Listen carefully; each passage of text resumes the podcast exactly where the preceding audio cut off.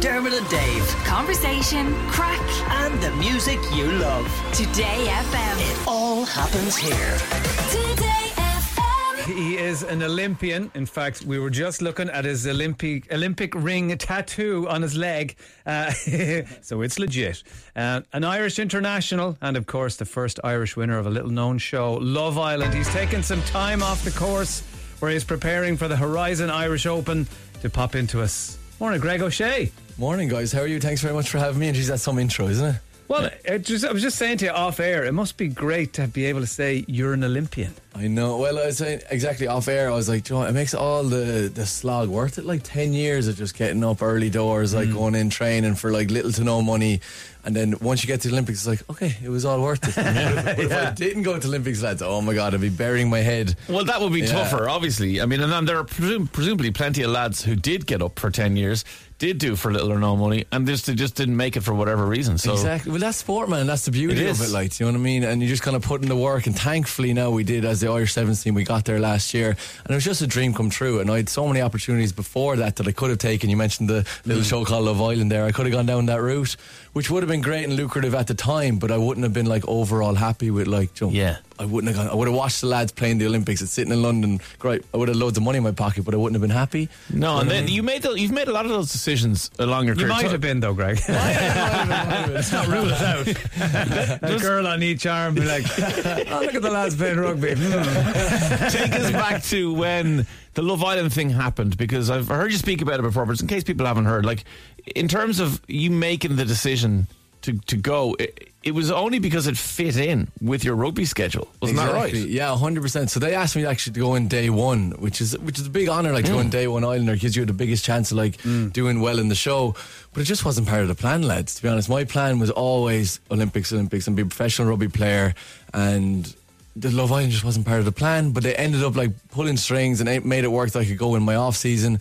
I slipped in for the last two weeks, ended up winning the show, which wasn't a part of the plan either. And I was just, I was like, oh, this is great. Like, oh, there's money, and I'm like, I was, I was the main man for like 15 minutes, and I was like, this still, still isn't part of my plan, Yeah, it's a, like nipping in and winning is a bit like it's a bit of a hold my pint moment, isn't it? It's like you just, you just sort of step up from the bar and go. I'll be back in a minute, lads. Just going to go and win Love Island here for a sec. That's exactly what it's yeah. like. Um, in terms of the Olympics, what was there any moment when you were there with the Irish Rugby Sevens that sort of you went, oh, like this is the moment, this is the pinch myself. Uh, I'm at the Olympics moment because there's, you know so many rugby players, you know whether it's sevens or rugby union, will never experience that. Yeah. Well, we call it spade a spade. Rugby sevens is obviously a kind of a left of field Olympic sport. Like it was kind of a new one, came in in Rio 2016. But at the end of the day, it's still an Olympics. Like, and I, I grew up uh, doing athletics as well. And I went to the Youth Olympics, sprinting for Ireland. So I always had kind of the taste. I was like, this is pretty cool. Like you get treated like kings and queens when you're in the Olympics. But the funny thing about Tokyo was that it was lockdown Olympics and it was Oh, yeah. COVID. So once you got into the Olympic Village, you weren't allowed to leave again. So it was like the best prison in the world, basically. Yeah, hang on. There must there must have been lads sneaking out though. There must have been a way out in or out of the Olympic Village. Funnily Was there? enough, I can say it now I'm retired. I'm not with the RFU anymore. we found a little kind of like escape down the left hand side of the Olympic Village. We slipped out after we'd finished. All right, we we're like, mm. lads, we obviously need a few beers. Like, do you know what I mean? We slipped out. A poor little ja- Japanese security guard like had no hope, and we kind of just walked past him.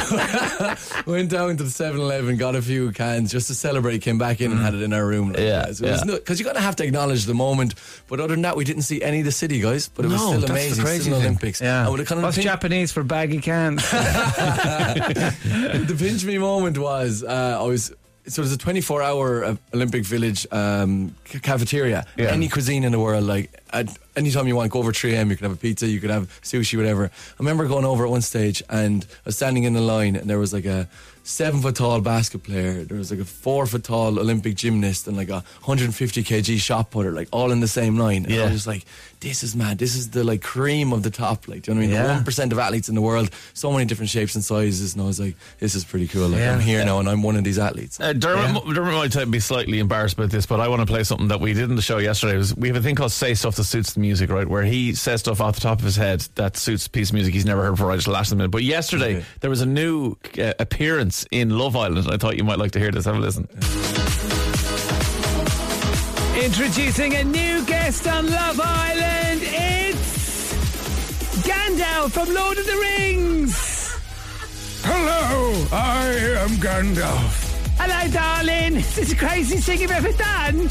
No, I once killed a cave troll in the mines of Moria. Oh, lovely. A lucky pointy hat. A lovely grey hair. What's your favourite member of One Direction? Die, witch!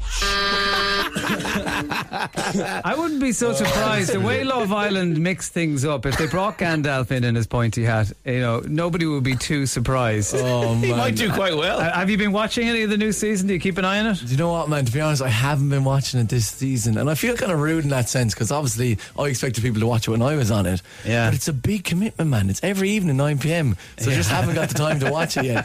So Yeah. I've kind of been catching up online and social media, and the Irish lad's doing well. Is it Dami? Yeah, Dami, yeah. Yeah, yeah, I he think he's doing, doing all right. well, He's holding yeah. himself all right. Um, you've retired from rugby now. Yeah. From professional rugby. So, like, then the next question would be, you know, what's Greg O'Shea going to do now? Fitness is your thing. so, Yeah. well, tell us all about that. I do a bit of everything, man. Jack of all trades, Yeah. master of none, really, to be honest. So one of my main things is of a fitness app called Better with Greg. Just because during lockdown, like every other like influencer and YouTuber, I did live workouts. Yeah. Mm. And then I went and did the Olympics. I was grand, and I retired. And I was like, all right, I really enjoyed that. I built a nice community. How am I going to monetize this? Like, and make it like a day job. Obviously, then led to me creating an app, which has been great, and I really enjoyed it. I built a nice little community. Like, it's not like I'm a Joe Wicks jumping around with a million people. Like, but, I, but I, have, I have a couple of nice people now that kind of every every couple of days we just do a live session together. And if you can't make the live, you just do on demand. Mm. So that's been great. So And how what- long are the sessions? they're about 30 minutes long. A Okay. mixture of HIIT class, Pilates, yoga, dumbbell, kettlebell, and all in the comfort of your own home. Like some Brilliant. people don't like going to the gym, do you know what I mean? Yeah. Sitting under a mm. squat bar, or they don't know what they want to do in the gym. So you train with me live over the phone or over your laptop twice a week, or on demand. There's like 40 or 50 mm. workouts there. Suitable for beginners, I take it. Yeah, exactly. I give modifications the whole time. Like, so I might do like ten squats in the in the te- in the twenty seconds, but I'm like, just do two if that all that suits you. That's Mm. fine. And it's all kind of like it's tailored towards like sixteen year olds to sixty year olds. It doesn't really matter. Like, just come along and get better with me is what the whole thing. Mm. Better with Greg, it's called. Yeah, cool. exactly. And you're still doing TV presenting. I see you popping up every now and again. Do you enjoy that side of things? Do you know what? Like, sure, you know, I, I love presenting, man. It gives you kind of an adrenaline buzz. I don't know if you still get it after how many years you're doing it now. Ah, but yeah, we do. If you're live on air, like, if you mess up, like, everyone hears you mess up. There's no, like, delete, delete, delete. This, we're live right now. Yeah, If I yeah, say that's true. I'm goose, like, so Yeah. that's what I really, I, I kind of went towards that. I was like, oh, I kind of love this. And it's as close to sport in an adrenaline rush sense that you can get without actually playing sport, I feel. That's interesting. Yeah. I would never have thought that they would be parallels, you know. Yeah, it's as close, I think, because it's like, as I said, it's live, and like even live on TV, I'm like, if I mess up here, everyone sees it, like sport, you know what I mean? So I'm kind of really going down that route at the moment, trying to get more TV gigs, radio gigs, and it's going well. Yeah. I'm doing a lot of digital content now as well, which is kind of like the new world that we're getting into, working with World Rugby and creating YouTube content. So, Oh, amazing. Yeah. Um, in terms of rugby, I just love to get your opinion. Obviously, as a former professional rugby player, looking at Rog and what he's doing at La Rochelle, and talk of him hopefully coming back as Ireland manager at some point. I think he's probably surpassed the Munster gig already at this point. Yeah. Um, you never know though. Um, what do you think of, of what he's doing and uh, where he could go? Yeah, Rog is probably the most wanted coach in the whole world right now, which Yeah. I think is amazing for him. But the funny thing about Rog is I f- I'd love to chat to him on like a private basis. I'd say he's a little bit bitter. Because remember when he retired, right? And he didn't get a send off. He didn't get like, oh, thanks very much, Rog, for your like t- like your full mm. 10, 20 years playing for rugby for Ireland. And like Brian O'Driscoll did. Do you know what I mean? And he went away, he went to Crusaders, did his thing, then went to Racing, then went to La Rochelle. He's kind of really earned his craft. Mm. And now he's like top of the world. He won the European Cup at La Rochelle, and now everyone wants a bit of him. I'm like, why didn't you want a bit of him five, six years ago when he was retired? And I just think he would give so much to Irish rugby, and I would have loved if he got the send off that he deserved. So I love now that he's getting the recognition that he deserves because he was an incredible player for Ireland, and now he's an incredible coach. But if he'd stayed, you could argue. I mean, he wouldn't have learnt the things that he's learnt working in, you know, such different environments, particularly over in New Zealand, where you know failure is just not an option. Yeah. You know, so I, you know he is the Rog of today because of you know maybe having to go down that road. Exactly, yeah, mm. and he's done his he's done his graft, and he's he's unbelievable now. And I think if we manage to pull him back to Ireland now at some stage, I think it would do mm. wonders for Irish rugby. Do you ever go to a match in Thomond Park?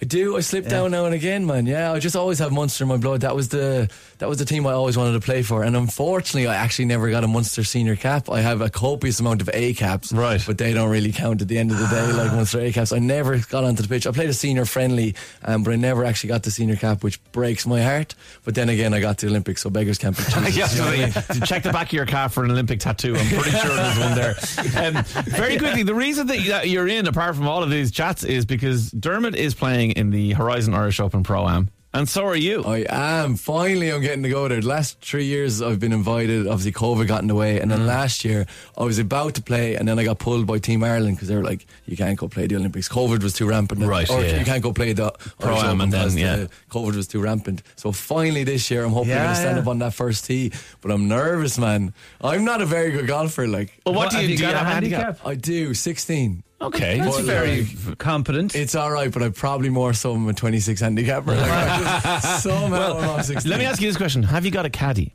I'm bringing my father. And does your dad know anything about golf? He's decent. He's off like 19. Yeah. Okay. Yeah. He's he's been doing a couple of years. He has like Because the tricks in Dermot's not allowed yeah. go to the Irish Open unless he takes me as his caddy. And Greg, I know nothing, and he's actually so annoyed that not I'm going to come along gonna and I'm going to caddy for him No and way, wreck his buzz. talking away. He's going to talk at all, all the wrong times. He's going to stand in all the wrong places. Now, come here to me. Tell me this. How nervous is on, on the first tee? Uh, it's nervous. I put it this way: my first pro am uh, in Lahinch in 2019, uh, I hit my drive straight into the television tower. yeah, I'll tell you a funny story. I played Mount Juliet there two weeks ago just to kind of get a Mm. feel of the course. I hadn't played in a while. And I played with the club pro that's there. And the first tee I went up and I hit it. Massive slice out to the right, but kind of still on the hole, like you kind of recover. Yeah. And he goes to me, if you do that in the first tee now in Mount Juliet, you, uh, you're going to be in the middle of a car park. of course, yeah, yeah, yeah. there in the first day. yeah. Right. That's actually speaking of car parks. When I was playing last year, I one of the lads, I forget which hole it was, but it runs parallel with the car park, and he absolutely sliced the you know what out of it, and it went sailing into the car park, which must have had about f- at least 500 cars in hmm. it, and we were all laughing because it was way out of bounds. And later on, when we were walking out to our cars, we realized that the guy who had hit the ball over managed to dent the bonnet of his brother's car. No. out, of all of them. out of all the cars, he managed to hit his brother's car in the middle of it and put a big ho- dent in the bonnet. Oh my God. yeah. So we'll see you down there anyway. It's next Wednesday down at Mount Juliet for the Horizon Irish. By the way, Open. there are still tickets available if you want to go down and see the limited number of tickets available now. But head to EuropeanTour.com for more information. You can come down to the Horizon Irish Open and maybe even see Greg and Dermot playing their round on the Wednesday in the Pro Am and see how ratty Dermot is when I wreck his balls. Uh, Greg O'Shea, thanks for coming in. See you next Wednesday. Thanks for having me on and see you All next the best. Wednesday, guys. Dermot and Dave. Weekdays from 9 a.m. Today